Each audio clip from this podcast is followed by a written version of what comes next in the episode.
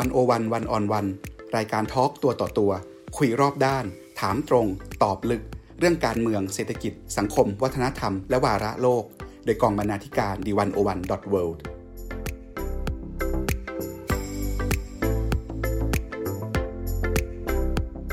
สวัสดีค่ะคุณผู้ฟัง ขอต้อนรับทุกท่านเข้าสู่รายการ One O One One on One พอดแคสต์ทาง The One O One World ค่ะ วันนี้นะคะวันโอวันจะชวนคุณผู้ฟังพูดคุยกับหนึ่งในคอลัมนิสต์ของเรา ที่มีผลงานการเขียนเล่าเรื่องโบราณคดีและอาหารมาอย่างต่อเนื่องตลอดปีที่ผ่านมานะคะ คือคุณนัทธาชื่นวัฒนา ผู้ศึกษาด้านโบราณพฤกษคดี ที่มหาวิทยาลัยโตลอนโต และเป็นเจ้าของคอลัมน์โบราณการครัวค่ะ คอลัมน์ของคุณนัทธานะคะ ได้พาผู้อ่านไปพบกับเรื่องราวอันหลากหลาย ผ่านการมองโลกแบบโบราณคดี โดยเฉพาะโบราณคดีร่วมสมัยที่อาจยังไม่แพร่หลายในไทยนักนะคะ ซึ่งมันมีความแตกต่างจากวิชาโบราณคดีเก่าค่ะ โดยเฉพาะประเด็นที่เกี่ยวกับการนิยาม และการให้คุณค่าของโบราณวัตถุค่ะ ซึ่งจะไม่ได้ขึ้นอยู่กับความเก่าแก่เพียงอย่างเดียว เนื่องจากโบราณคดีร่วมสมัยนะคะ จะเน้นการศึกษาอดีตร่วมสมัยในยุคปัจจุบันค่ะ มีตัวอย่างจากบทความของคุณนัทธานะคะที่ชื่อ โบราณคดีร่วมสมัยของศพไรายชื่อ และอาหารจานโปรดในความทรงจำของแม่ ซึ่งหยิบงานการศึกษาของศาสตราจารย์เจสันเดลิองที่ศึกษาร่องรอยของแรงงานนอกระบบ ชาวเม็กซิกันและชาวอเมริกาใต้ ที่พยายามลักลอบเดินทาง ผ่านชายแดนเม็กซิโกบริเวณทะเลทรายโซโนราศาสตราจารย์เจสันก็ได้ไปศึกษา ผ่านสิ่งของเครื่องใช้ ที่แรงงานเหล่านี้นะคะทิ้งเอาไว้ระหว่างการเดินทางอันยากลำบาก ซึ่งเป็นสาเหตุที่ทำให้มีผู้เสียชีวิตจำนวนมาก จนพวกเขากลายเป็นศพไร้ชื่อที่ไร้อัตลักษณ์ และถูกลืมค่ะ งานการศึกษาชิ้นนี้ไม่เพียงแต่สร้างความก้าวหน้าทางวิชาการ ด้านความรู้ทางโบราณคดีเท่านั้นนะคะ แต่ยังได้คืนความเป็นมนุษย์ และความเป็นธรรมให้กับแรงงานเหล่านี้ด้วยค่ะ วันวันจึงชวนมาสนทนากับคุณนัฐาชื่นวัฒนา ถึงเรื่องโบราณคดีร่วมสมัย ความสำคัญของการศึกษา เรื่องของคนที่ถูกทำให้มองไม่เห็นจากสังคม และมุมมองที่แตกต่างในการมองมนุษย์ ผ่านแว่นตาโบราณคดีร่วมสมัย ดิฉันวัจนาวรยังกูลดำเนินรายการค่ะ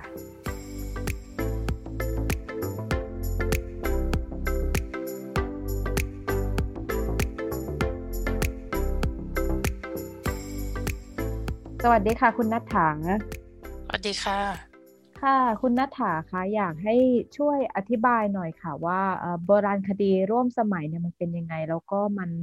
ถูกให้คุณค่าแค่ไหนในโลกวิชาการ แล้วมันแตกต่างจากโบราณคดีกระแสหลักยังไงบ้างคะเอ่อคือโบราณคดีร่วมสมัยนะคะ ก็จะศึกษาอดีต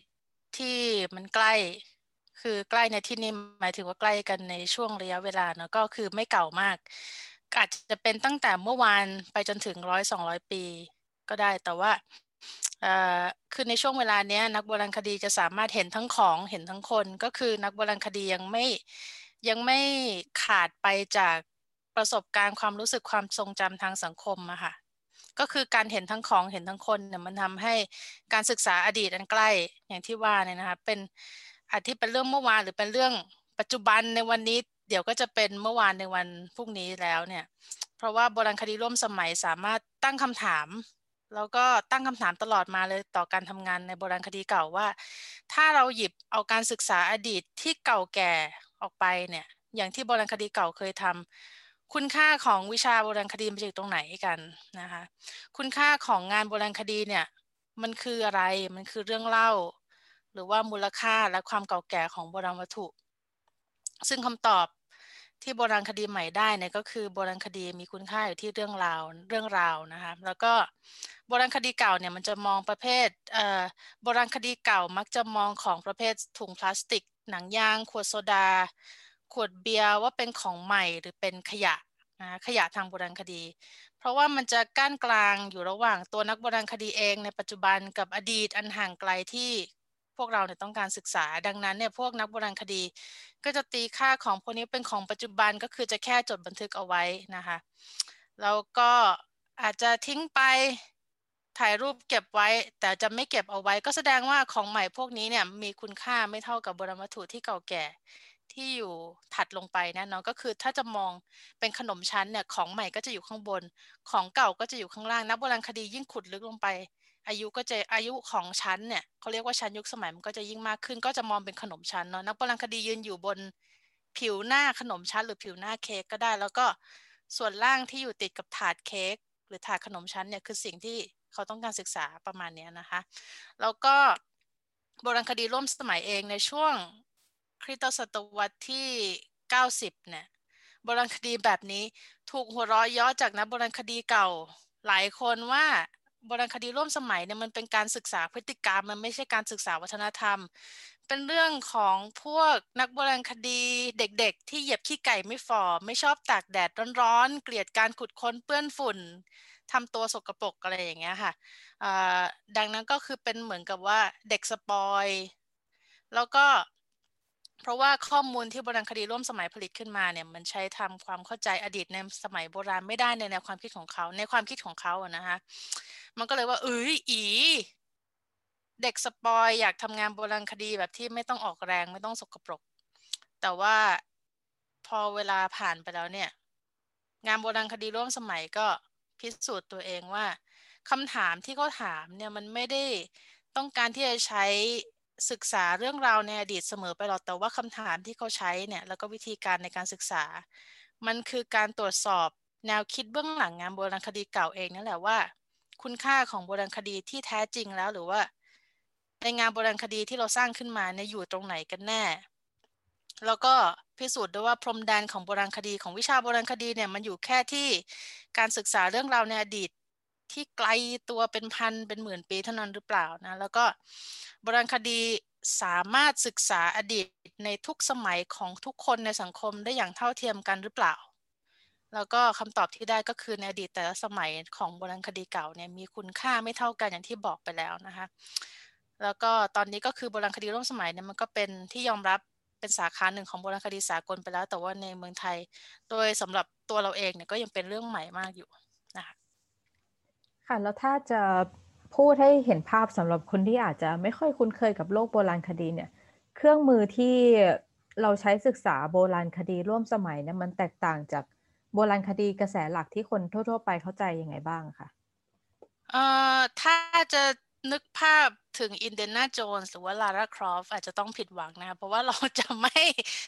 ไม่ไม่ใช้แท้ไม่กระโดดเถาวันหรือว่าไปสู้รบเพื่อแย่งชิงอะไรแบบนั้นนะคะเราตรงกันข้ามเลยก็คือเราอาจจะคืออันนี้ก็คือเรื่องพูดเล่นๆเนาะสนุกสนุกแต่เพียงแต่ว่านักโบราณคดีเนี่ย โบราณคดีร่วมสมัยใช้เครื่องมือแบบเดียวกับโบราณคดีเก่า แต่ว่าเราจะเน้นไปที่วิธีการสังเกต แล้วก็ทฤษฎีทางมนุษยวิทยา ก็เพราะว่าด้วยความที่มันเป็นเรื่องปัจจุบันเนี้ยเราไม่ต้องขุดขนมเค้กไปดูตรงใต้ฐานแล้วเนาะเราสามารถมองไปรอบตัวหรืออย่างคุณเตยมองไปรอบตัวอย่างเงี้ยในห้องคุณเตยคุณเตยก็จะเห็น สิ่งที่มันกำลังจะกลายเป็นโบราณวัตถุในอีกอาจจะยี่สิบสามสิบปีถัดไป ก็จะบอกได้ว่าห้องนี้มันคืออะไรนะคะ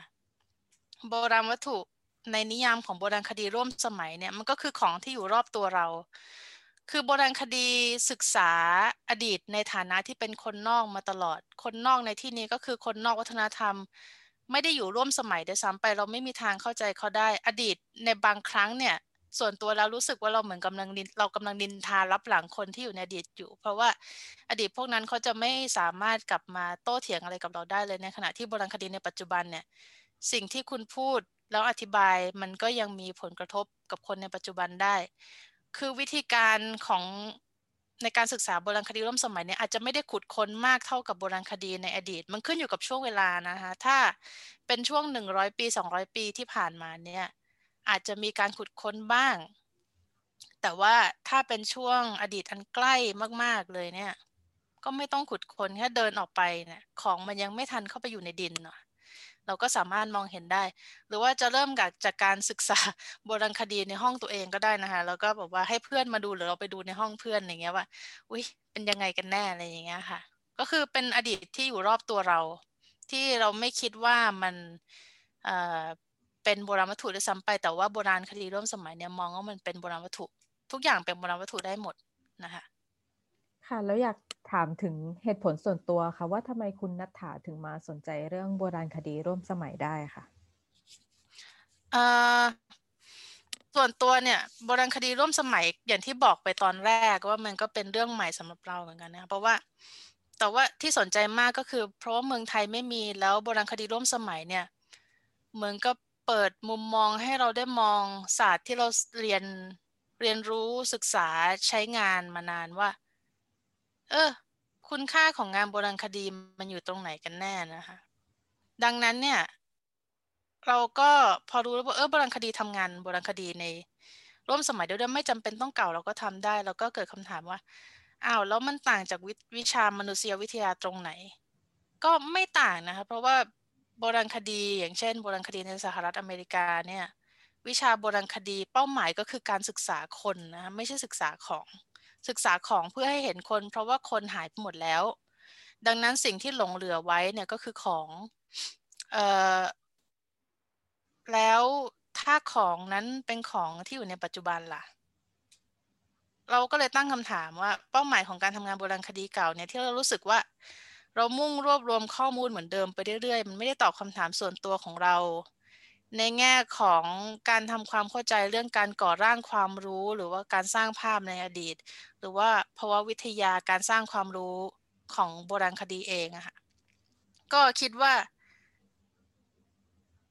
มันเป็นคำถามที่โบราณคดีร่วมสมัยเป็นคำถามสำคัญว่าเขาถามว่า ถ้าไม่ศึกษาของเก่าแล้วคุณค่าของโบราณคดีอยู่ตรงไหน ถ้าไม่ศึกษาของอลังการ แล้วอดีตจะเป็นยังไงเงี้ยค่ะก็คือมีคุณค่าอยู่แต่เพียงแต่ว่ากระบวนการคิดการหาข้อมูล มุมมองที่ได้ก็จะต่างออกไป แล้วเราก็จะทำความเข้าใจมนุษย์ได้มากขึ้นด้วย เพราะว่าเรากินอยู่ร่วมกับเขาเนี่ยทุกลมหายใจอะก็คือนั่งจ้องหน้ากันอยู่เราก็สามารถศึกษาเรื่องของคุณได้ด้วยซ้ำไป เนี่ยค่ะมันก็เลยรู้สึกว่าเออมัน มันเจ๋งดีมันเจ๋งดี แล้วก็พวกโบราณคดีเนี่ยจะคิดบอกว่า การสร้างภาพคนในอดีตให้กลับมามีชีวิตได้เนี่ยมันคือเป้าหมายสูงสุดของงานโบราณคดี แต่เนี่ยคุณกำลังนั่งจ้องหน้ากับคนที่คุณศึกษาอยู่ใช้ชีวิตอยู่ในวัฒนธรรมเดียวกันกับเขาเนี่ย แล้วถ้าเกิดคุณศึกษาของพวกนี้แล้วเนี่ยคุณจะสามารถเล่าเรื่องได้แบบเดียวกับที่โบราณคดีเก่าเล่าหรือเปล่าคำตอบก็คือไม่นะนี่ก็คือแบบว่า เออ เจ๋งดีแฮะอะไรเงี้ย อืม ถ้าคุณผู้ฟังยังไม่ค่อยเห็นภาพเรื่องโบราณคดีร่วมสมัยนะคะ อยากชวนไปอ่านบทความล่าสุดของคุณนัทธาที่ชื่อเรื่องโบราณคดีร่วมสมัยของศพรายชื่อ และหาจานโปรดในความทรงจำของแม่นะคะ ซึ่งมีการเล่าเรื่องการศึกษาร่องรอยแรงงานนอกระบบเม็กซิกันนะคะ ที่มีการลักลอบผ่านชายแดนนะคะ อยากถามคุณนัฐาว่าทำไมถึงสนใจหยิบเรื่องนี้มาเขียนถึงคะเอ่อ ตอนแรกที่เจอเลยเนี่ยค่ะ มันก็ไปเกี่ยวข้องกับงานโบราณคดีร่วมสมัยพอดีแล้วงานของอาจารย์เจสันเนี่ย ก็เป็นที่ยอมรับทั้งในสาขามนุษยวิทยา แล้วก็โบราณคดีเอง คือต้องบอกกันว่าอาจารย์เจสันเองเนี่ยตอนแรกก็เป็นนักโบราณคดีเก่าเลยนะ แล้วก็ศึกษาโบราณคดีแบบจารีตเลย ของเก่าแบบปกติทั่วไป แต่ด้วยความที่ปูมหลังทางวัฒนธรรมอะค่ะ อาจารย์ มีคุณพ่อคุณแม่เป็นคนละตินอ๋อเป็นคนฟิลิปปินส์กับเม็กซิกันเนาะอาจารย์ก็พูดภาษาสเปนได้แล้วทีนี้ ก็คงเกิดคำถามขึ้นมาว่าแล้วเราจะใช้โบราณคดีเนี่ย ศึกษาปัจจุบันได้ไหมก็เหมือนกับที่เราสงสัยอาจารย์ก็ดำเนินการศึกษาเนาะกับกลุ่มชาวเม็กซิกันที่หลบหนีเข้าเมือง เข้ามาในประเทศสหรัฐอเมริกาผ่านบริเวณทางสเสทะเลทรายโซโนราทางตอนใต้ของสหรัฐ แล้วทีนี้มันมีประเด็นทางการเมืองที่เข้ามาเกี่ยวข้องด้วย ก็คือการหลบหนีเข้าเมืองของชาวเม็กซิกันเข้ามาในอเมริกาในทางทะเลทรายโซโนราในรัฐอาริโซนาเนี่ยมันเกิดขึ้นมามากขึ้นทุกปี โดยที่รัฐบาลก็ไม่สามารถทำอะไรได้ แม้ว่าจะพยายามผลักดันให้คนหลบหนีเข้าเมืองอะข้ามไปทางทะเลทะเลทรายโซโนราเพื่อทำให้เกิดความกลัวสร้างความยากลำบาก แล้วก็ไปวางมาตรการการตรวจค้นรักษาความปลอดภัยในบริเวณเมืองที่ก็ทำให้คนพวกนี้สามารถหลบเข้าไปได้ไม่ได้ง่าย ๆ ทีนี้พอบีบให้พวกเขาข้ามไปทางทะเลทรายโซนราแล้วเนี่ย แทนที่คนจะกลัวแล้วก็ จำนวนผู้หลบหนีเข้าเมืองลดลง แต่จำนวนผู้หลบหนีเข้าเมืองก็ไม่ลดลง แต่ที่เพิ่มขึ้นก็คือจำนวนคนตายระหว่างเดินทาง พอคนจะเดินทางเนี่ยเขาก็จะมีสิ่งของเครื่องใช้ติดตัวไปใช่ไหมคะพอเขาตายเนี่ยเขาก็จะทิ้งร่องรอยบางอย่างเอาไว้ในทะเลทรายทีนี้กระบวนการข้ามทะเลทรายอะก็ต้องบอกกันว่า ทะเลทรายไม่มีน้ำไม่มีอาหารอากาศก็สุดโต่งมากก็คือร้อนก็ร้อนหนาวก็หนาวจับใจ แล้วก็ยังต้องเผชิญกับพวกลักลอบขนคนเข้าเมือง พวกคนค้ายาเสพติดเม็กซิชาวเม็กซิกันหรือว่า พวกนี้เขาจะเรียกว่าโคโยเตสนะคะ แล้วทำไมคนพวกนี้ถึงไม่หยุด อาจารย์เขาก็เลย ตั้งคำถาม แล้วก็ลงไปสังเกตการ แล้วทีนี้ก็เห็นร่องรอยก็เหมือนกับรอยขนมปังในนิทานนะคนพวกนี้เดินไปที่ไหนเนี่ยเขาก็จะทิ้งร่องรอยที่เป็นสิ่งของเอาไว้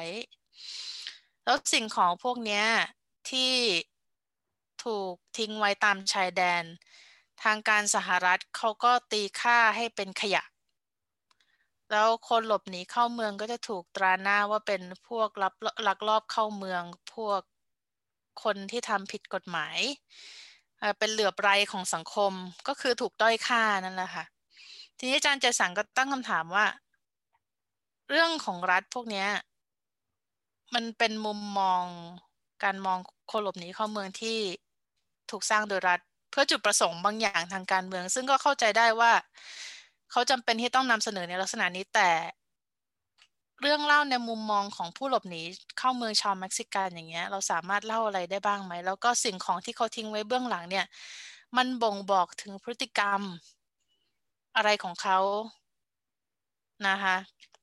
ก็คือ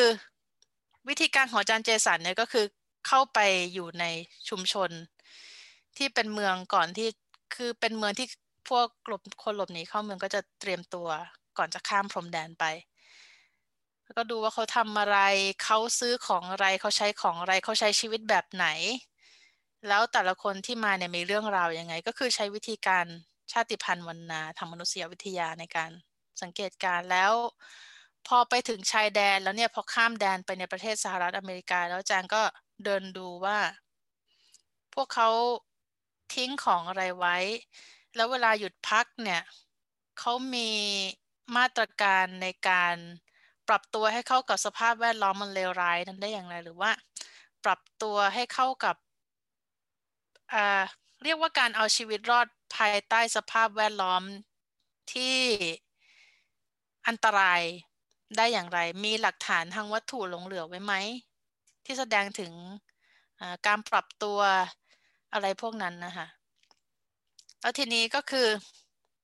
งานสำหรับงานนี้สำหรับเราที่น่าสนใจมากมีสองอย่าง มีสองอย่างที่เราคิดว่ามันน่าสนใจมากก็คือ ข้อแรกก็อาจารย์เจสันก็ได้หลบหลีกจากการศึกษาเฉพาะของมีค่านะในนิยามของโบราณคดีเก่า แล้วก็ใช้วิธีการทางโบราณคดีเนี่ยในการศึกษาสิ่งที่คนทั่วไปมองว่าเป็นขยะ แล้วก็คนที่สังคมปัจจุบันมองว่าเป็นคนนอก เป็นคนไม่ดีเป็นคนที่ทำผิดกฎหมาย ซึ่งเป็นกลุ่มคนที่ถูกแอบซ่อนไว้ แล้วก็ถูกลืมทั้งทั้งในทางการเมือง แล้วก็ประวัติศาสตร์ของรัฐในประวัติศาสตร์ทางการ นับได้ว่าเป็นคนล่องหนนะอาจารย์ก็ทำให้ภาพพวกนี้จากมุมมองของตัวเขาเองกลับมามีชีวิตอีกครั้ง ไม่ใช่เป็นแค่คนร้าย เท่านั้นแล้วเราก็เลยรู้ว่า สิ่งที่ทำให้คนพวกนี้เดินทางมา มันไม่ได้มีแค่เงินด้วยซ้ำไปบางครั้งนะคะเราก็เลยตระหนักได้ว่าในฐานะนักโบราณคดีเนี่ยเรากำลังพลาดอะไรไปบ้าง ถ้าไม่มองเรื่องราวเล็กๆน้อยๆของคนธรรมดาเนี่ยส่วนมากมองเห็นได้ยากอยู่แล้ว เพราะว่าของพวกนี้มักจะถูกเก็บกวาด เพราะเป็นขยะเนาะไม่มีค่า ตรงกันข้ามกับหลักฐานทางโบราณคดีส่วนใหญ่ที่หลงเหลือไว้มักจะเกี่ยวกับคนรวยและผู้นำมองเห็นได้ง่ายได้รับการดูแลและรักษาอยู่เสมอ เราก็เลยคิดว่าการศึกษาเรื่องคนตัวเล็กตัวน้อยเนี่ยมันจะทำให้เราศึกษาสังคมได้รอบด้านมากขึ้น นะคะ ก็คืองานอาจารย์เจสันเนี่ยก็จะเด่นในช่วงนี้ในในแบบนี้ที่เราคิด อย่างที่สองเนี่ยก็คือ อาจารย์แกได้พาตัวเองเข้าไปเป็นเรื่องราวเป็นส่วนหนึ่งของเรื่องราวในการศึกษานะแล้วรู้สึกว่าจะไม่ลังเลเลยที่จะถ่ายทอดความรู้สึกโน้มเอียงและอ่อนไหวไปกับเรื่องราว แล้วก็ชะตากรรมของคนที่กลายมาเป็นส่วนหนึ่งในงานวิจัยของอาจารย์ คือเราไม่คิดว่าการใช้อัตวิสัยเนี่ยทำให้งานสร้างภาพแรงงานชาวเม็กซิกันที่ถูกลืมจากประวัติศาสตร์ทางการเนี่ยเป็นจุดด้อยนะคะ เพราะว่าเราคิดว่าเนี่ยเป็นจุดเด่นของอาจารย์ก็คือทำให้ความเป็นคนกลับมายังเด่นชัด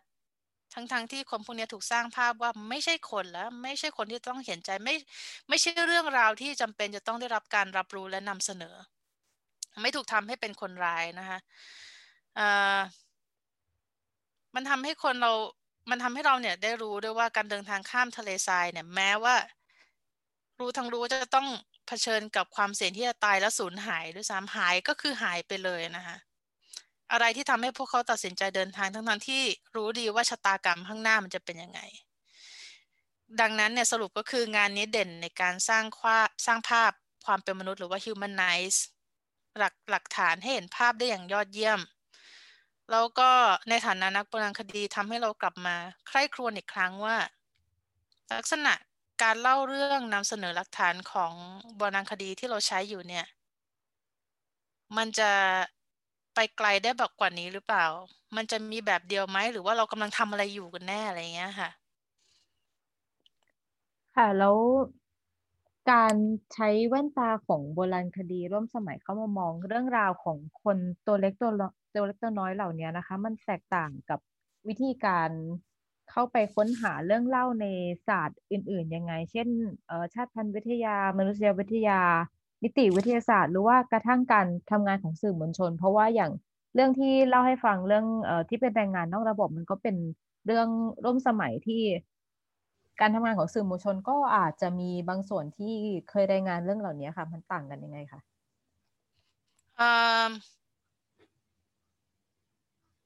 ถ้าจะตอบแบบกำปั้นทุบดินก็คือปกติทั่วไปเนี่ยสื่อมวลชนเขาไม่อนุญาตให้ขุดค้นอยู่แล้ว คนที่ขุดค้นเนี่ยต้องเรียนโบราณคดีต้องอมีคุณสมบัติบางอย่าง แต่เพียงแต่ว่าสิ่งที่นักโบราณคดีส่วนใหญ่เนี่ย ไม่ค่อยนึกถึงนะคะ จะเป็นเพราะว่าภาระงานที่รัดตัวอยู่แล้วว่างานนักโบราณคดีก็มีหลายส่วน คิดว่าไม่ต่างนะ นักโบราณคดีจะว่าไปแล้วสิ่งที่ทำให้โบราณคดีเป็นโบราณคดีจริง ๆ เลยเนี่ยก็คือ ความสนใจในเรื่องอดีตเท่านั้นเอง เพราะวิธีวิทยาต่างๆเนี่ยเราหยิบยืมเขามาหมด ตั้งแต่การขุดค้นที่ใช้ความรู้ทางธรณีวิทยา การศึกษาเรื่องคนหรือว่าเปรียบเทียบที่ใช้ชาติพันธุ์วรรณาการศึกษา ลักษณะทางชีววิทยาของคน หรือว่าร่องรอยที่เกิดจากการป่วยไข้ เจ็บป่วยถูกทำร้ายนิติวิทยาศาสตร์อะไรต่างๆเนี้ยความรู้ทางมนุษยวิทยากายภาพ เราหยิบยืมมาหมดทุกอย่างเลย แต่ว่ามีจุดมุ่งหมายเดียวก็คือเราต้องการที่จะ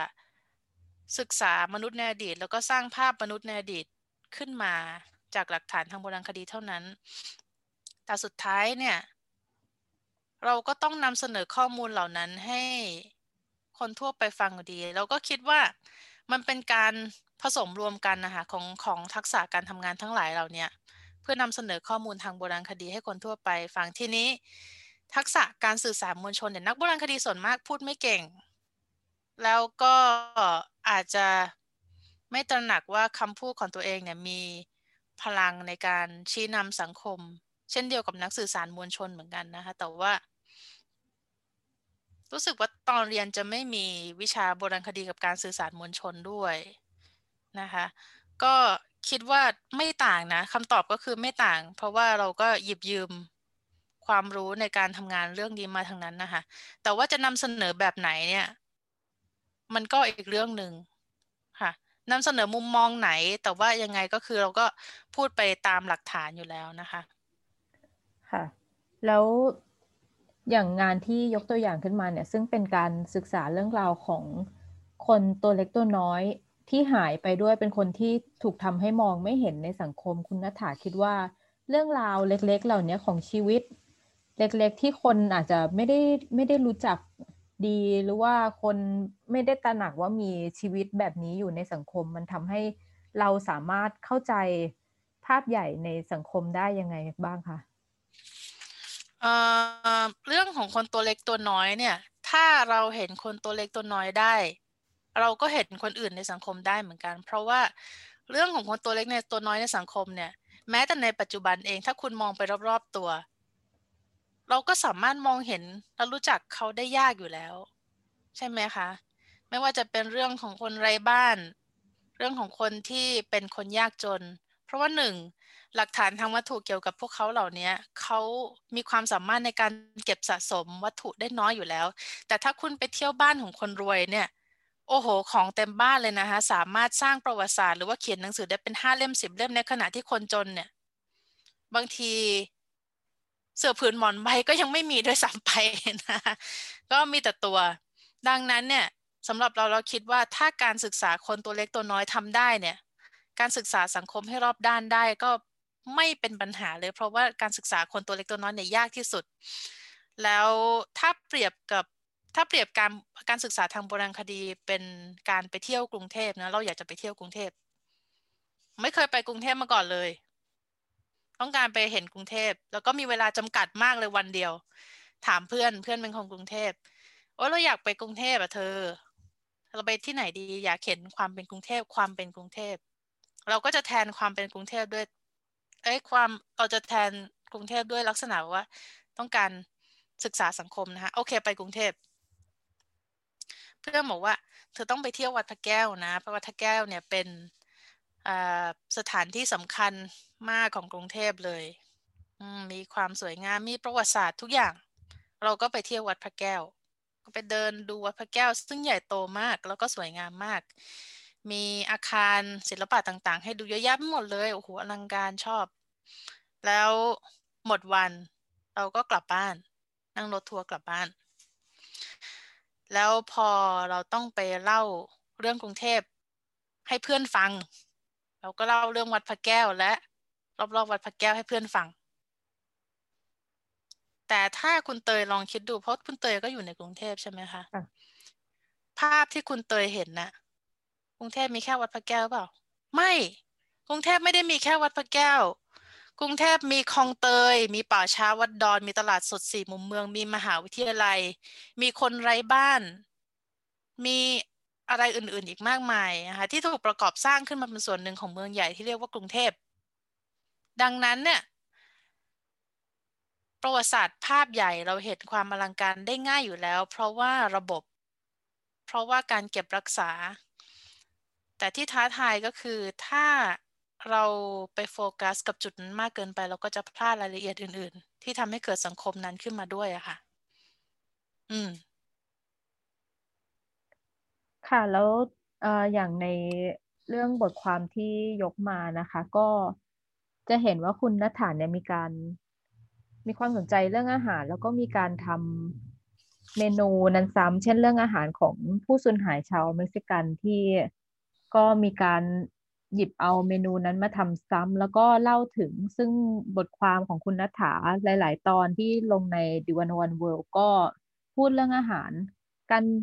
ได้เล่าเรื่องนี้ซ้ำการได้ทำเมนูเหล่านี้ซ้ำมันมีความสำคัญยังไงกับการทำความเข้าใจเรื่องเหล่านี้ค่ะ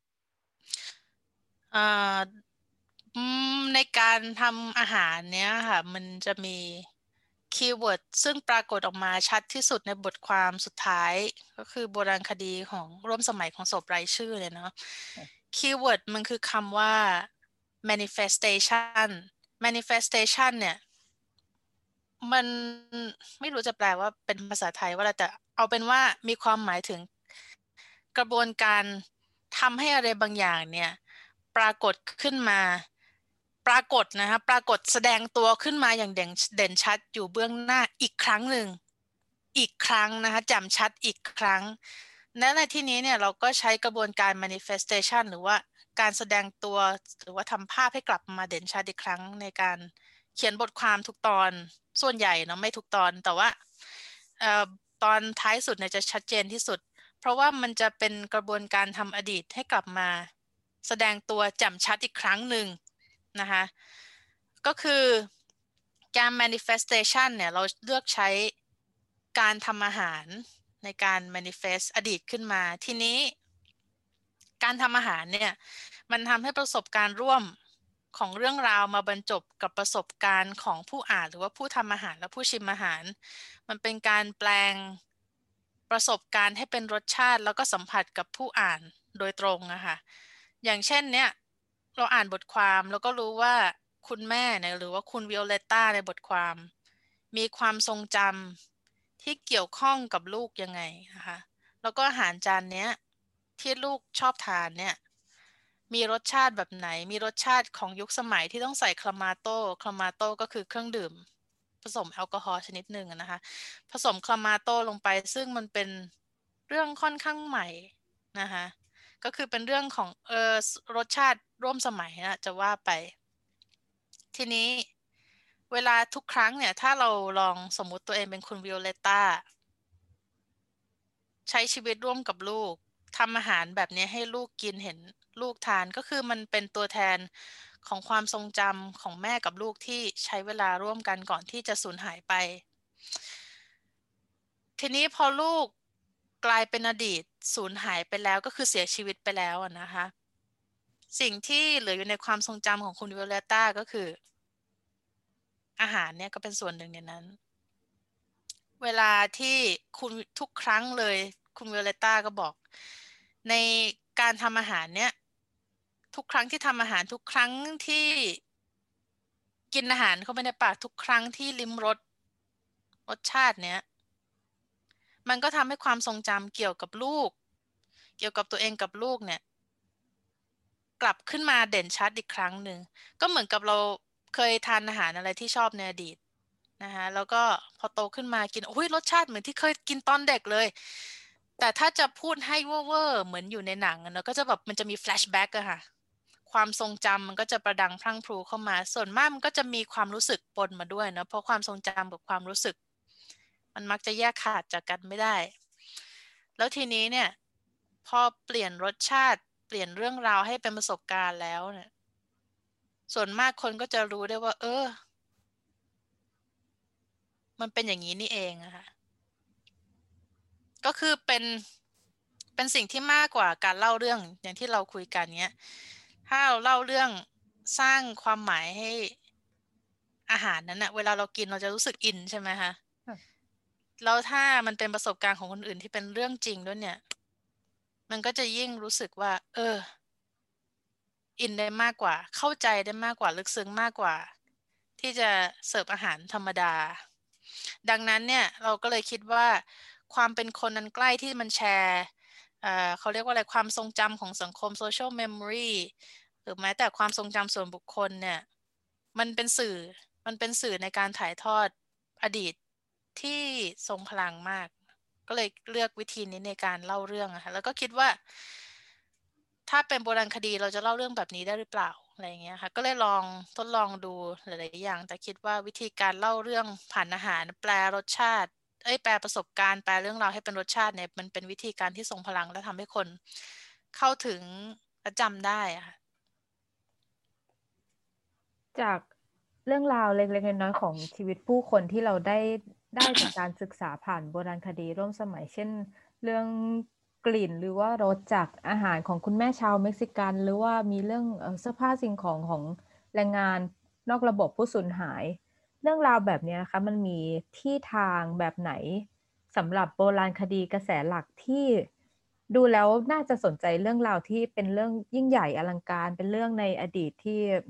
ไกลโพ้นอะเรา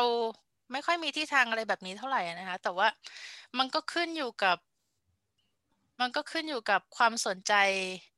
ของนักโบราณคดีเอง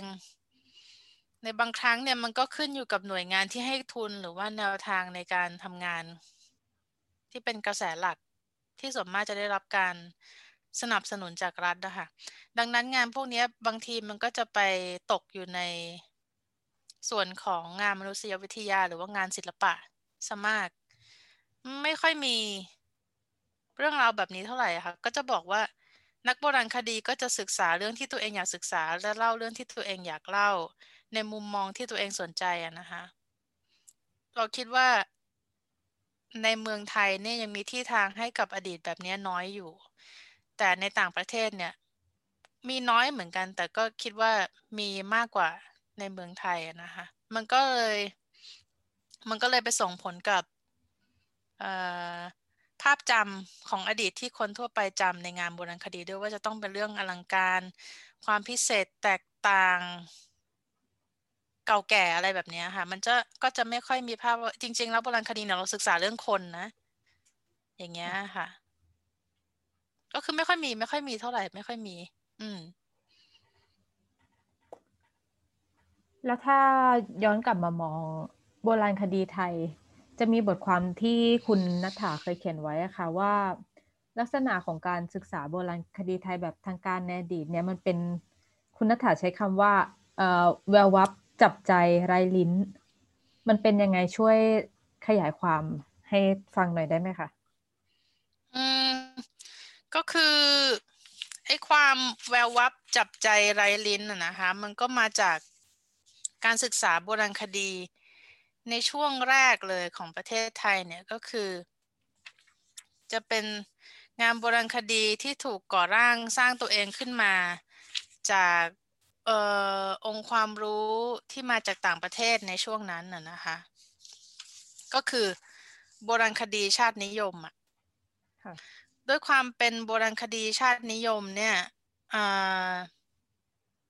มันทำให้โบราณคดีไทยถูกก่อร่างสร้างตัวขึ้นมาในลักษณะเฉพาะ ซึ่งต่อต้านกระแสการล่านานิคมในสมัยนั้นก็คือเหตุผลทางการเมืองนั่นแหละ แต่ว่าจริง ๆแล้วอะเหตุผลที่ทำให้เราศึกษาเรื่องและเขียนบทความเรื่องแวววับจับใจไร้ลิ้นเนี่ยขึ้นมาอ่าเป็นเพราะว่าเราต้องการทำความเข้าใจโบราณคดีไทยในปัจจุบันว่า ทำไมโบราณคดีไทยในปัจจุบันถึงปฏิเสธ ทฤษฎีทางโบราณคดีกันมากเหลือเกินนะคะ เมื่อค้นไปเรื่อยๆ เราก็พบว่ามันมีที่มาเนี่ยเพราะว่างานโบราณคดีไทยแบบที่เราเรียกว่าแวววับจับใจไร้ลิ้นเนี่ย โดยเฉพาะงานโบราณคดีไทยในช่วงแรกเริ่มถูกทำให้เป็นงานช่างไทยประเพณีสาขาหนึ่งไปแล้ว ไม่ได้เป็นศาสตร์เหมือนกับโบราณคดีตะวันตกฮะมัน คือในช่วงแรกเนี่ยที่บอกตอนแรกก็คือนามโบราณคดีช่างสร้างชาติในช่วงสมัยรัชกาลที่สี่ห้าหกเนี่ย ใช้การสร้างภาพชาติที่อลังการเพื่อต่อต้านอาณานิคม แต่ว่า รับเอาโบราณคดีชาตินิยมมาใช้เพื่อต้านต่อต้านว่าความเป็นชาติเอ้ยใช้โบราณคดีชาตินิยม มาเพื่อสร้างภาพต่อต้าน การลุกรานจากภายนอกที่บอกเออชาตินี้มันเออชาติไทยเนี้ยไม่สิวิไลเราจะต้องหยึดครองอะไรอย่างเงี้ยค่ะ ก็คือเราเอาแนวคิดแบบเดียวกับเขาเนี่ยมาสร้างชาติเราให้มีความเจริญทัดเทียมกับชาติตะวันตก ก็อย่างที่เรียกว่าอาจารย์ธงชัยเรียกว่าจะสิวิไลอะเนาะความสิวิไลอ่าแล้วทีนี้ โบราณคดีเนี่ยถูกนำมาเป็นเครื่องมือ ในการสร้างภาพของชาตินะคะรับใช้รัฐด้วยอุดมการชาตินิยมในสมัยนั้นเน้น การปฏิบัติดูแลรักษาทำนุบำรุง โบราณวัตถุสถานศึกษาอารยธรรม โบราณน่ะที่ส่งเสริมภาพลักษณ์ที่ดีที่รุ่งเรืองของชาติสยามนะในสมัยนั้นยังไม่เป็นไทย เพื่อให้ทัดเทียมกับอารยประเทศ แล้วก็มันเป็นการ ไงล่ะปกป้องกันทางการเมืองนั่นแหละจากการลุกรานอย่างที่ว่าจะเขาจะได้ไม่มีเหตุให้เรามา ให้ให้มาลุกรานเรานะคะ แล้วสาเหตุที่โบราณคดีไทยกระแสหลักเนี่ย ถูกทำให้เป็นสกุลช่าง ก็เพราะว่าเทรนด์ความรู้เทรนด์ความรู้ในสมัยนั้น แล้วความนิยมโบราณคดีอาณานิคมจากยุโรปเนี่ยก็เน้นการศึกษาของที่อลังการสวยงาม แล้วก็เขาเรียกว่าอะไรต้องใช้ ต้องใช้คน ต้องใช้คนและทรัพยากรในการทำมากอย่างเงี้ยก็คือแสดงถึงอำนาจในการปกครองอย่างเงี้ยค่ะ เพราะมันเกี่ยวกับแล้วก็โบราณคดีตอนนั้นที่ถูกใช้สร้างชาติเนี่ยมันก็กลายเป็นเรื่องของความมั่นคงของชาติไป พอมันเป็นเรื่องที่เกี่ยวกับความมั่นคงของชาติเนี่ยมันก็เลยต้องถูกผูกขาดแล้วก็ถูกควบคุมโดยรัฐ ภาพลักษณ์ของชาตินี่ก็คือถูกนำเสนอมาแบบว่า อย่างที่เขาต้องการนะคะก็คือมีแต่ความดีงาม ความสวยงามและความอลังการ มันก็เป็นสิ่งที่เรียกว่าแวววับสวยงาม จับใจด้วยอุดมการชาตินิยม สร้างชาติสร้างทั้งในข้างในภาพลักษณ์ในชาติแล้วก็นอกประเทศด้วยระหว่างประเทศนะคะแต่ว่างานที่แวววับจับใจเนี่ยมันส่งผลให้งานที่ออกมาไร้ลิ้นไปด้วยก็คือ ไม่มีภาพของคนตัวเล็กตัวน้อย หรือว่าภาพของอาหารการกินหรือคนในลักษณะที่เป็นคนจริง ๆ ที่มีชะตากรรม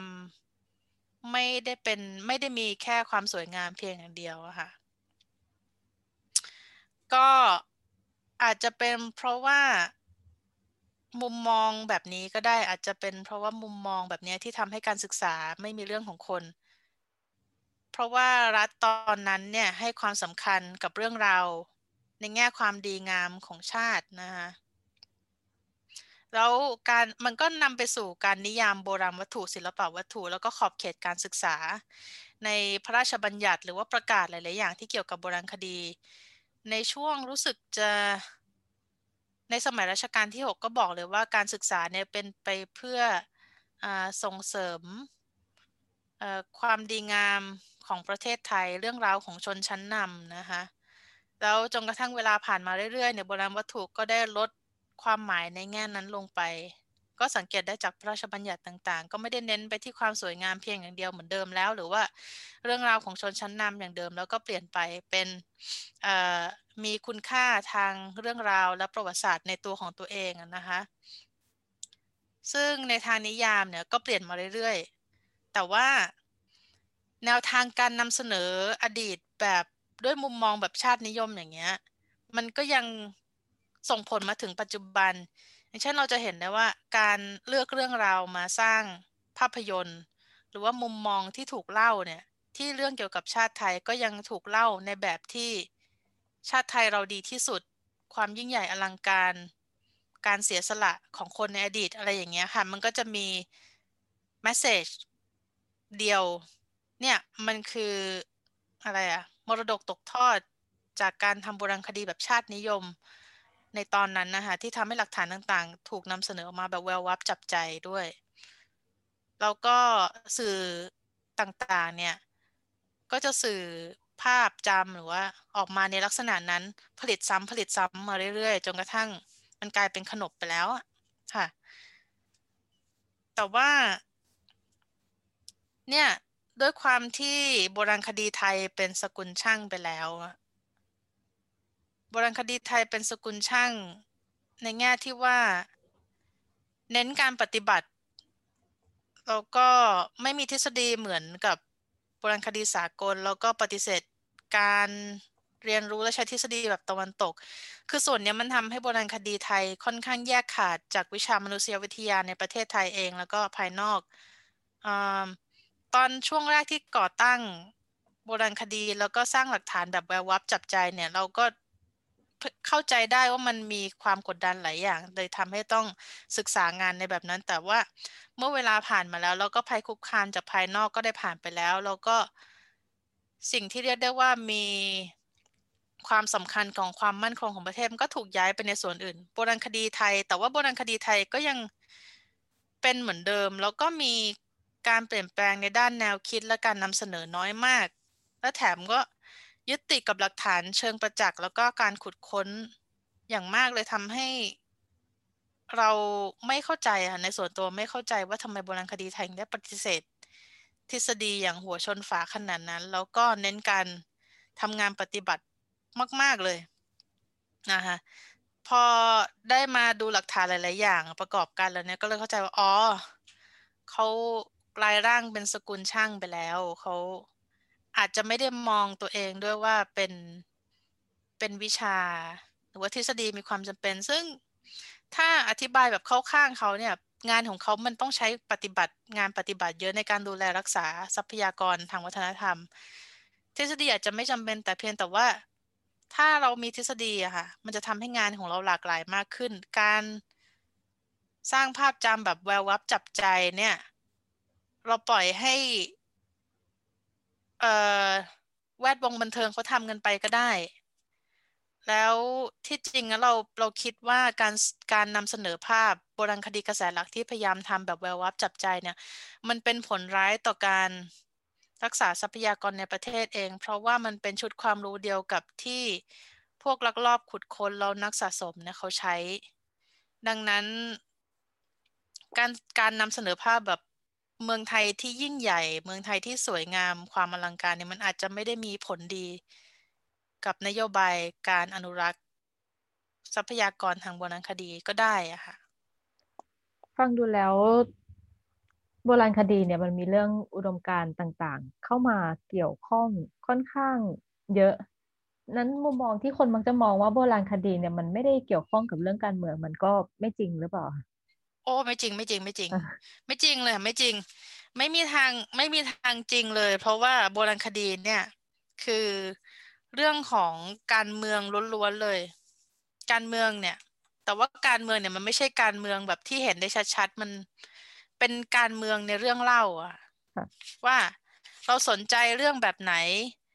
เราจะเล่าเรื่องของใคร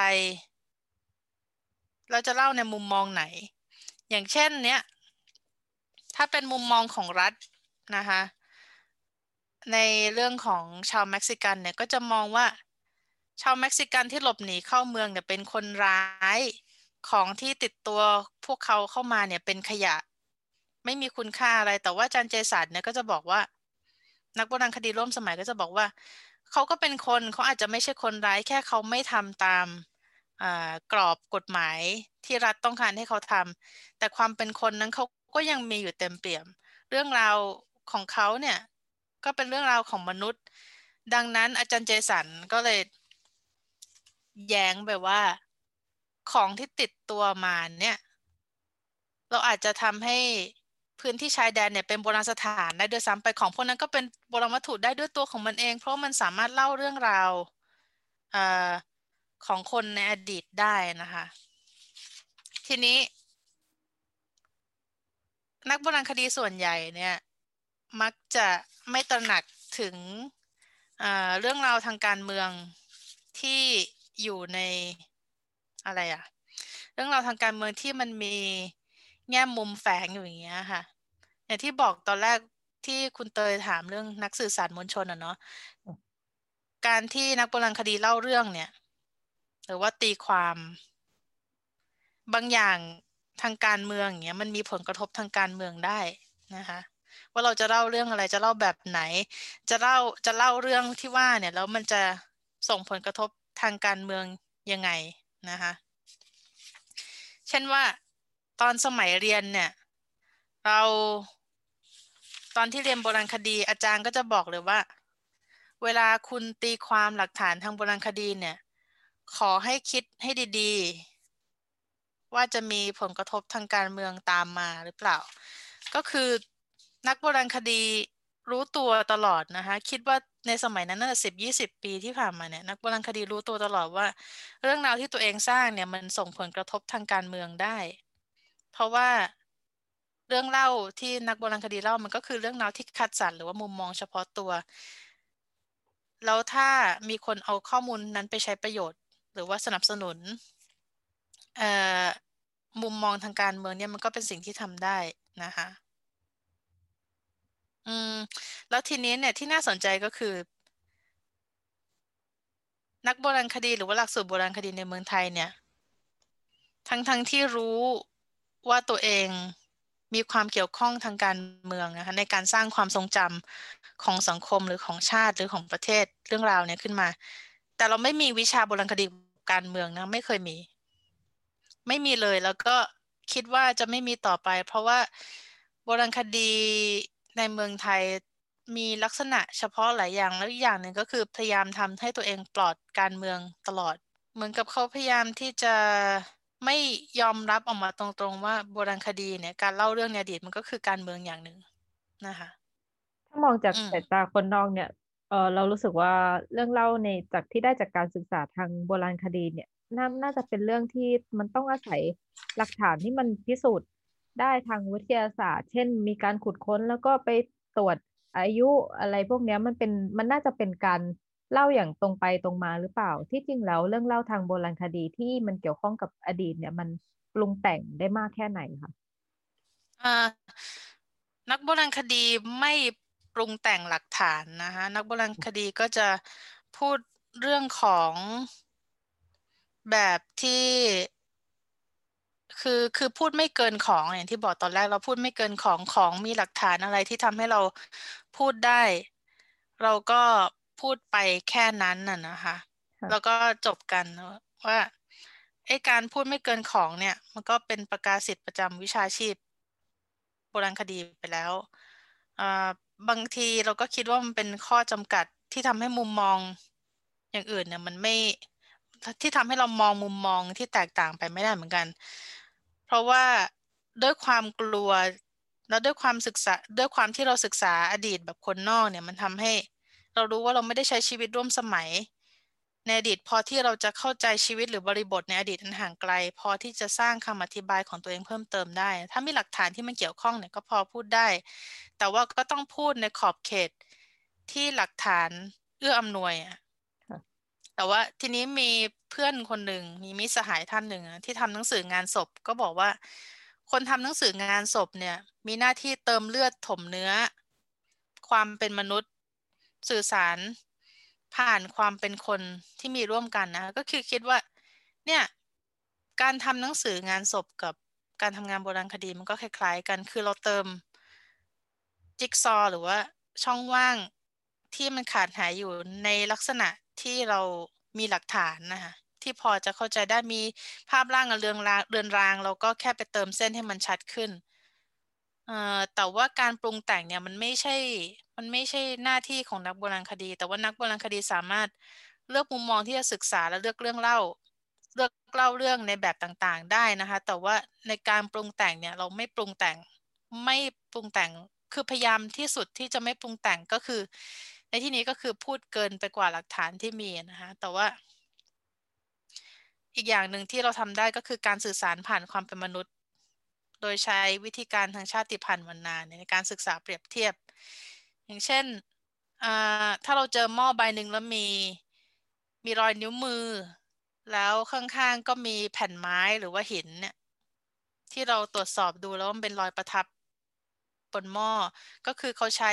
แผ่นไม้กับก้อนหินนั้นในการปั้นหม้อนั้นขึ้นมา แต่เราไม่รู้ว่าเขาใช้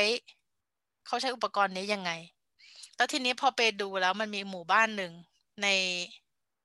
ในที่ที่หนึ่งในประเทศประเทศหนึ่งไม่ว่าที่ไหนในโลกไงที่มีอุปกรณ์ลักษณะเหมือนกับอย่างนี้ที่เราเจอในหลุมขุดค้นเป๊ะเลย แล้วเราก็ไปนั่งดูว่าเขามีวิธีใช้อุปกรณ์สองชิ้นเนี้ยในการ ปั้นหม้อให้ออกมาเป็นรูปร่างแบบนี้ยังไง คือวิธีเนี้ยค่ะ เราก็ไม่คิดว่ามัน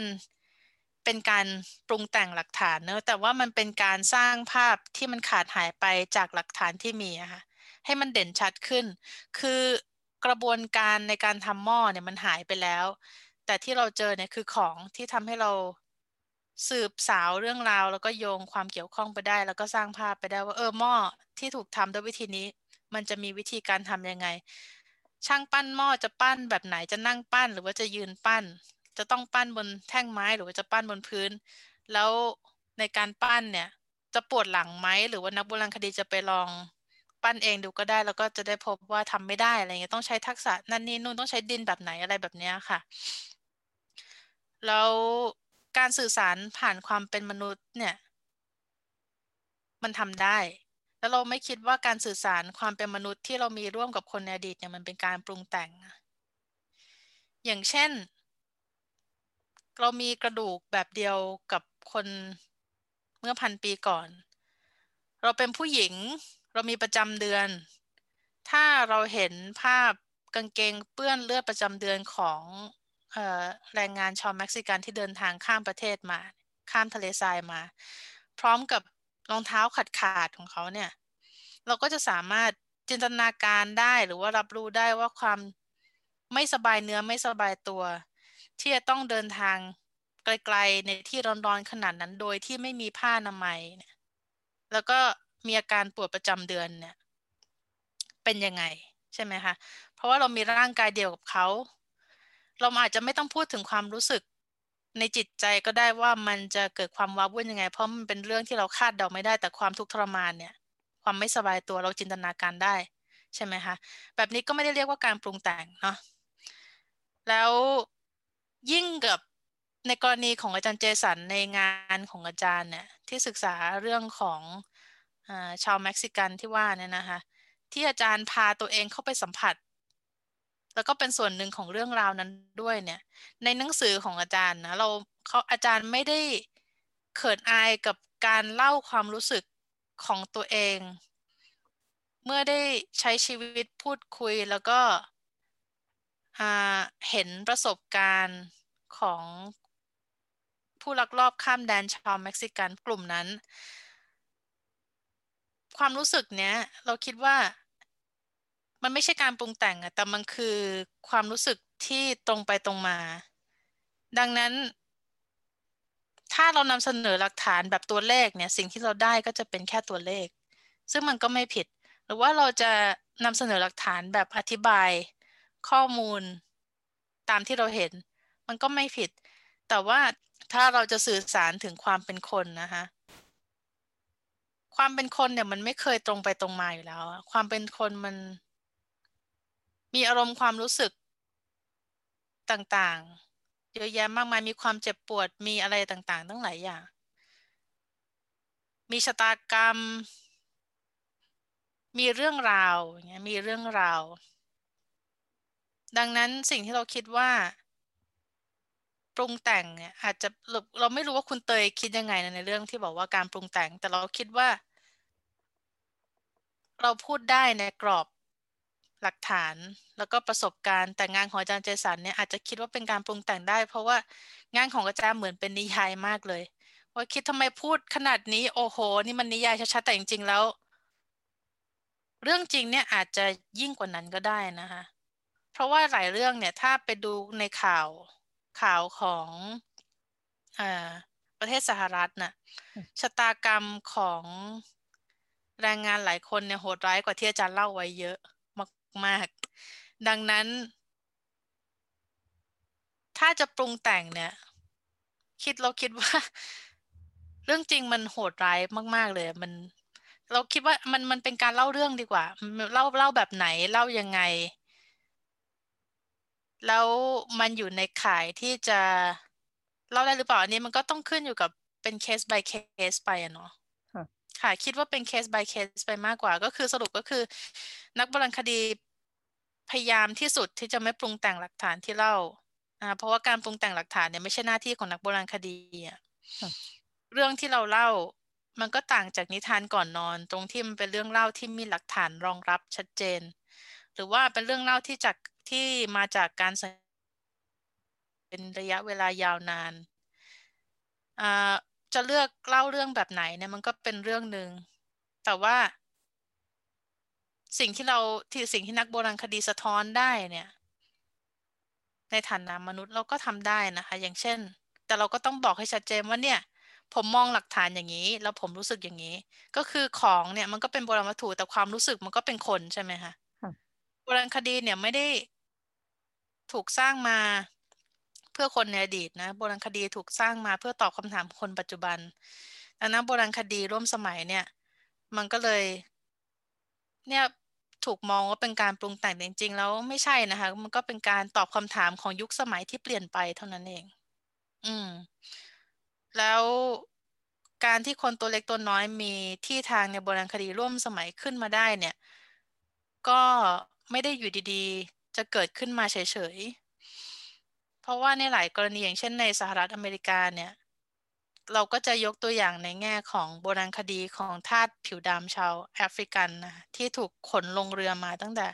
ช่วงคริสตศตวรรษที่ 16-17 คือในปัจจุบันเราก็เห็นการเรียกร้อง Black Lives Matter แต่ที่น่าเศร้าก็คือการเรียกร้องเนี่ยมันเกิดขึ้นมานานแล้ว แล้วก็ยังไม่หมดไปสักทีนะคะคือการเลิกทาสในสหรัฐเนี่ยเกิดขึ้นมาประมาณ ร้อยกว่าปีที่แล้ว แต่ว่าหลังจากการเลิกทาสเนี่ย เรื่องราวของคนผิวดำทาสผิวดำก็ไม่ได้ถูกเล่าเรื่องจากโบราณคดีกระแสหลักนะคะ เรื่องราวของทาสผิวดำในสหรัฐอเมริกาเพิ่งจะถูกเล่าและศึกษา หลังจากการเดินขบวนเรียกร้องความเท่าเทียมของมาร์ตินลูเทอร์คิงในศตวรรษที่ 60-70 เรื่องราวของทาสผิวดำไม่เกิดขึ้น ไม่ได้ถูกเล่า ไม่ได้ถูกเขียนถึง จนกระทั่งคนผิวดำมีการศึกษา มีคนผิวดำเป็นนักโบราณคดี มีคนผิวดำคนผิวดำมีสิทธิ์ที่จะบอกนักโบราณคดีและได้ว่าเขาต้องการที่จะจัดการทรัพยากรทางโบราณคดีของเขาแบบไหน กว่าที่คนผิวดำกว่าที่จะมีเรื่องราวของทาสชาวผิวดำเนี่ย ปรากฏอยู่ในโบราณคดีอเมริกัน ก็ประมาณช่วงปี 1990 ไปแล้วอะค่ะ ก็นับร้อยปี สิ่งที่เราจะบอกก็คือ เรื่องราวของคนตัวเล็กตัวน้อยทางสังคมเนี่ย จะเกิดขึ้นมาได้ ไม่ได้เกิดขึ้นมาลอยๆนะคะเรื่องราวพวกนี้จะเกิดขึ้นมาได้ก็ต่อเมื่อสังคมเปลี่ยนมุมมอง และที่ทางให้กับคนตัวเล็กตัวน้อยพวกนี้ก่อน เขาถึงจะกลับมาสร้างเรื่องราวในอดีตของตัวได้ของตัวเองได้ ซึ่งนักโบราณคดีผิวดำเนี่ยนักกรณคดีผิวดำชาวอเมริกันก็คือคนที่เริ่มศึกษาเรื่องนี้ด้วยตัวเอง เพราะว่า ใครจะไปเข้าใจเรื่องนี้ได้ดีกว่าลูกหลานของทาสพวกนั้นล่ะใช่ไหม อันนี้ก็คือสิ่งที่เขาเล่านะคะ ก็จะบอกว่าโบราณคดีไม่ส่วนมากที่เราสังเกตดูแล้วก็เห็นเนี่ย ไม่ได้สนใจเรื่องอะไรพวกนี้มาด้วยตัวเองนะคะแต่ว่าที่เกิดขึ้นได้เนี่ย เกิดขึ้นหลังจากที่สังคมเปลี่ยนความคิดแล้ว หรือว่ามีความเท่าเทียมแล้ว ให้โอกาสกับคนกลุ่มนี้แล้วมากกว่า ค่ะ ก็คือไม่ได้อยู่ดีๆว่า โอ้ยเราอยากจะเห็นเรื่องราวพวกนี้ขึ้นมาแต่เกิดขึ้นมา เพราะว่า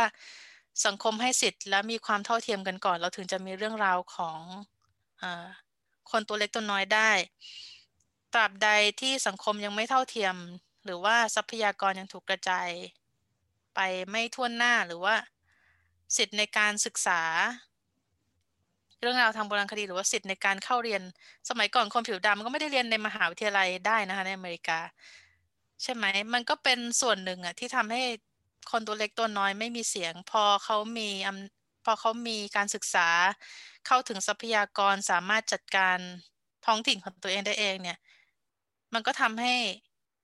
เขาเรื่องที่เขาอยากรู้ว่ามันกลายเป็นความจริงขึ้นมา ก็คือเรื่องเรื่องของคนตัวเล็กตัวน้อยในสังคมในอดีตนะ โดยเฉพาะในอดีตเนี่ย มันเป็นเรื่องที่เกิดขึ้นมาทีหลังจากความเท่าเทียมกันในสังคม อันนี้คือที่เรามองนะ จากกรณีในสหรัฐอเมริกา ค่ะ ค่ะ แล้วถ้าเรามองถึงเรื่องราวของมนุษย์ที่ถูกมองผ่านโบราณคดีแล้วเนี่ยสำหรับโบราณคดีกระแสหลักกับโบราณคดีร่วมสมัยเนี่ยมันมีมุมมองต่อมนุษย์ที่แตกต่างกันไหมคะคิดว่าศึกษาคือมอง เอางี้ดีกว่า คิดว่ามองมนุษย์เป็นคนเหมือนกัน แต่แต่สถานะน่าจะต่างกันนะคะ เพราะว่าโบราณคดีเก่าเนี่ยจะมองว่า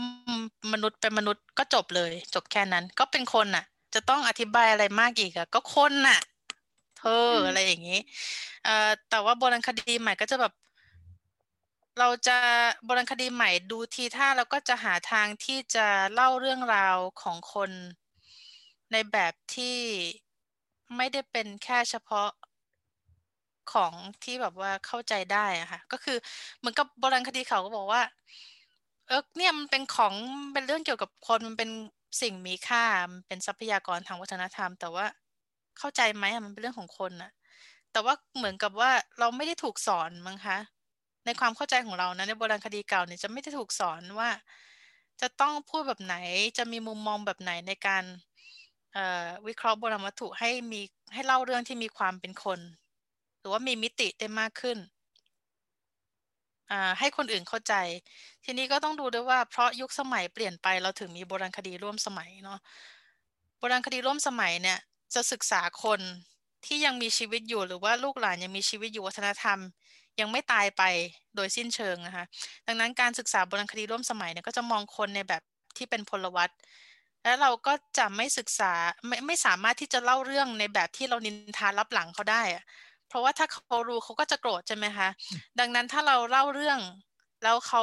รู้ว่าเราจะเล่าเรื่องแบบไหน เราก็จะระมัดระวังมากขึ้น ถึงผลกระทบหรือว่าเรื่องราวที่เราจะถูกสร้าง ดังนั้นเนี่ยมันก็จะมีความเขาเรียกว่าอะไรความกังวลเพิ่มขึ้นอย่างเงี้ยค่ะว่าเรา ต้องสร้างเรื่องแบบนี้นะ เราไม่สามารถมองเขาเป็นของหรือว่ามองของว่าเป็นของเฉยๆได้ อีกแล้ว อย่างเช่นในอเมริกาอย่างเงี้ยชาวพื้นเมือง ปีที่แล้วออกมาบอกนักโบราณคดีว่าให้หยุดเรียกซากบทให้ให้เดี๋ยวนะคะแป๊บหนึ่งให้หยุดเรียกโบราณสถานแห่งหนึ่งว่าเป็นซาก คุณเรียกโบราณสถานแห่งนี้ว่าเป็นซากไม่ได้ พราะว่าเราอะคือลูกหลานของคนที่สร้างโบราณสถานแห่งนี้ขึ้นมา และดินแดนเนี้ยมันยังเป็นดินแดนศักดิ์สิทธิ์ของเราอยู่ คุณจะเรียกมันว่าเป็นซากเป็นขยะ มันดูถูกเราชัดๆ คุณพูดอย่างนี้ไม่ได้นะนักโบราณคดีเพราะนักโบราณคดีก็จ่อยไปก็ทำไงได้ ก็ไม่เรียกซากก็แค่นั้นเองค่ะแต่ว่าเนี่ยมันคือพลังของอะไรอะเจ้าของวัฒนธรรมที่เราจะต้องเผชิญในฐานะนักโบราณคดี วัฒนธรรมที่ยังไม่สูญหายสลายไปค่ะ ก็คือนักโบราณคดีที่ศึกษาวัฒนธรรมแบบนี้ไม่ได้เฉพาะวัฒนธรรมในปัจจุบันนะ เป็นอดีตแบบไหนก็ตาม หรือว่าเป็นวัฒนธรรมที่สืบสืบต่อมาแล้วยังมีผู้สืบเชื้อสายหรือว่าใช้วัฒนธรรมนั้นอยู่เราก็ต้องระวัง แต่ถ้าเป็นวัฒนธรรมที่ถูกตัดขาดไปแล้วจากปัจจุบันหายไปจากความทรงจำแล้วเนี่ย เราก็อาจจะไม่ต้องระวังมากขนาดนั้น อะไรอย่างเงี้ยค่ะคือแบบว่าสารภาพอาจจะบอกว่า ก็พูดไป แต่จริง ๆ แล้วเนี่ยมันก็มีจรรยาบรรณของนักโบราณคดีแหละแต่ว่าความ ความกังวลเกี่ยวกับเรื่องพวกนี้ค่ะ ของโบราณคดีร่วมสมัยอะก็จะมีมากกว่า เยอะ แล้วคนเนี่ยมันเป็นอะไรที่ซับซ้อนแล้วก็ คนเป็นอะไรที่ซับซ้อนและคาดเดายากมาก เราก็ทำผิดได้ตลอดแต่ว่า ถ้าเป็นโบราณคดีร่วมสมัยจะต้องระมัดระวังในเรื่องนี้มากกว่า โบราณคดีเก่านิดนึง อย่างเช่น ถ้าขุดหลุมศพอย่างเงี้ยค่ะเราเคยไปขุดขุดค้นที่อเมริกา ร่วมโปรเจกต์ขุดค้น แล้วหลุมศพเนี่ย เป็นสิ่งที่นักโบราณคดีไม่อยากเจอเลย เพราะว่าถ้าเจอเนี่ย จะต้องไปเรียกตำรวจ จะต้องไปติดต่อหัวหน้าเผ่า จะต้องติดต่อหัวหน้าเผ่า ในพื้นที่จะต้องติดต่อหัวหน้าเผ่าที่เป็นเจ้าของดินแดนแห่งนี้ในอดีตแล้วก็จะต้องพิสูจน์ให้ได้ว่านี่ไม่ใช่การฆาตกรรมที่เพิ่งเกิดขึ้น นี่เป็นหลักฐานทางโบราณคดีจริง ๆ แล้วก็ถ้าเป็นเอ่อของชนพื้นเมืองที่เป็นบรรพบุรุษจริง ๆ สุดท้ายศึกษาเสร็จแล้วก็ต้องคืน ซึ่งมันจะทำให้การทำงานเนี่ยยาวนานมากแต่ว่า ในเมื่อเราศึกษาบรรพบุรุษของเขาเราก็ต้องให้เกียรติเขาอะค่ะ แต่ในเมืองไทยเนี่ยมันไม่มี คือไม่มีอะไรแบบนี้นะคะไม่มีเลย ก็คือถ้าขุดหลุมศพแล้ว ก็ก็ขุดขุดไปอะไรอย่างเงี้ยค่ะ ก็ไม่ได้จะต้องติดต่ออะไรแบบนี้แล้วเพราะว่าวัฒนธรรมพวกนั้นเป็นวัฒนธรรมที่ขาดไปแล้วอะไม่ต้องมี accountability อะไรกับคนปัจจุบันอีกต่อไปอะไรเงี้ย คือ ถ้ามีเนี่ยเราก็ต้องมีกระบวนการในการติดต่อ หรือว่าให้เขามั่นใจได้ว่าเราจะปฏิบัติกับหลุมศพนั้นอย่างให้เกียรติแล้วก็จะคืนเมื่อถึงเวลาอะไรเงี้ยเพราะว่าหลักฐานพวกนั้นไม่ใช่ของนักโบราณคดีไม่ใช่สมบัติชาติเป็นของของชุมชนนั้น แล้วเป็นบรรพบุรุษการขุดค้นเนี่ย มันก็เท่ากับเราไปรบกวน หลุมฝังศพเป็นที่พักครั้งสุดท้ายก็คือ ปฏิบัติกับคนที่ตายไปแล้วเหมือนเป็นคนคนหนึ่งอะค่ะอันนี้ก็คือ สิ่งที่ทำให้บราณคดีเก่าเนี่ย มันมีมันมีความทับซ้อนกันเนาะสำหรับอดีตกับปัจจุบัน ก็คือเราต้องทำกับหลักฐานเนี่ยเหมือนกับเป็นคนปัจจุบันเป็นคนจริง ๆ ค่ะ เนี่ย มันทำให้การทำงานมันท้าทายและมีรายละเอียดมากขึ้น ราะราะว่าเราศึกษาวัฒนธรรมที่ยังมีชีวิตอยู่อย่างเงี้ยค่ะโบราณคดีเก่าจะไม่เจออะไรแบบนี้มากเท่าไหร่ แต่โบราณคดีร่วมสมัยเนี่ยจะเจออะไรแบบนี้เยอะ เยอะมากเนี่ยค่ะ แล้วสำหรับเรื่องเล่าจากโบราณคดีร่วมสมัยเนี่ย คุณนัฐามองว่ามันสามารถมีพื้นที่ร่วมกับเรื่องเล่าจากโบราณคดีกระแสหลักได้ไหมคะ แล้วการประกอบเรื่องเล่าเหล่านี้เข้าด้วยกันเนี่ยจะทำให้เราเข้าใจสังคมมากขึ้นไหมคะเออ เป็นเรื่องที่เราควรจะต้องมีควบคู่กันไปนะคะ เพราะว่าอดีตมันก็ไม่ได้มีเฉพาะในปัจจุบันนะเนาะแล้วโบราณคดีร่วมสมัยก็มีข้อดีก็คือ สามารถสร้างภาพและเรื่องราวความเป็นมนุษย์ ได้เด่นชัดขึ้นมากกว่าโบราณคดีเก่าที่ศึกษาหลักฐานในอดีตที่ขาดหายไปจากปัจจุบันแล้วเนี่ย เพราะว่ามันขาดหายไปแล้วมั้งคะ ก็เลยทำให้ภาพความเป็นมนุษย์เนี่ยมันมันไม่เด่นชัด เราก็ทำให้คนส่วนใหญ่ที่เข้ามาถามเราคิดว่าอดีตศึกษาไปแล้วสำคัญยังไงอะไรเงี้ยเขาจะมองเห็นภาพไม่ชัด แต่ทีนี้โบราณโบราณคดีร่วมสมัยเนี่ยมันก็จะมาเติมภาพตรงนี้ให้ชัดขึ้น ชัดขึ้นไปกว่าเดิมอีกในแง่ของอการทำความเข้าใจประสบการณ์ร่วมอะไรอย่างเงี้ยนะคะ เราก็เลยคิดว่าโบราณคดีจำเป็นที่จะต้องมีสองขาเนี่ยไปด้วยกัน แต่คือ ถ้าจะพูดไปแล้วในในไทยเนี่ยยังมีโบราณคดีขาเดียวอยู่ก็จะเป็นด้วยการลักษณะงานการจัดการภาระหน้าที่งานเป็นหลักกันนะคะ แต่ในคิดว่าในอนาคตเนี่ยเราควรจะมีมีโบราณคดีร่วมสมัย มีการศึกษาโบราณคดีร่วมสมัยมากขึ้นไปกว่านี้อีกนะคะเพราะว่าความหลากหลายเนี่ยเป็นผลดีต่อการทำงานโบราณคดีในเมืองไทยเองนะคะที่มันจะส่งเสริมไปด้วยกัน นะคะแล้วก็จะเป็นผลดีต่อการอนุรักษ์ทรัพยากรทางวัฒนธรรมในประเทศด้วย เพราะว่าคนก็จะสามารถเชื่อมโยงได้ว่ามันสิ่งสิ่งเหล่านี้ถ้าเรารักษาไว้มันจะสำคัญกับเขายังไงอะค่ะคือตอนเนี้ยในเมืองไทยก็พยายามอย่างเต็มที่อยู่พวกนักโบราณคดีในเมืองไทยก็พยายามมาก ๆ ที่จะรักษาอะไรพวกนี้ไว้คือถ้าไม่มีการทำโบราณคดีแบบเก่าเนี่ย ของพวกนี้ก็อาจจะไม่หลงเหลือมา ให้เราเห็น แล้วก็ได้นะ คือโบราณคดีเก่าเนี่ยก็มีข้อดี แล้วก็มีประสบการณ์มีทรัพยากรทำงานมานาน แต่เพียงแต่ว่าการมีมุมมองใหม่ๆเนี่ยมันจะทำให้การทำงานมันตอบโจทย์ต่อสังคมปัจจุบันมากขึ้นนะคะ เพราะว่าถ้าเราลองทำดูอย่างหนึ่งแล้วมันไม่ work เราก็มีทางเลือกหลายๆอย่างที่ช่วยเหลือเรา ให้มันทำงานดีขึ้น ให้ทำงานดีขึ้นจะดีกว่าอะไรเงี้ย คิดว่าต้องไปด้วยกัน คิดว่าต้องไปด้วยกัน ค่ะ ค่ะสำหรับวันนี้ก็ขอขอบคุณคุณนัทธาชื่นวัฒนันนะคะ ที่มาชวนทำความรู้จักโบราณคดีร่วมสมัย แล้วก็เรื่องของการค้นหาเรื่องราวของมนุษย์ในโลกโบราณคดีค่ะ และนี่คือรายการวันโอวันวันออนวันนะคะ วันนี้ดิฉันวัฒนาวรยังกูล และคุณนัทธาชื่นวัฒนาต้องลาไปก่อน สวัสดีค่ะ ขอบคุณมากนะคะ สวัสดีค่ะ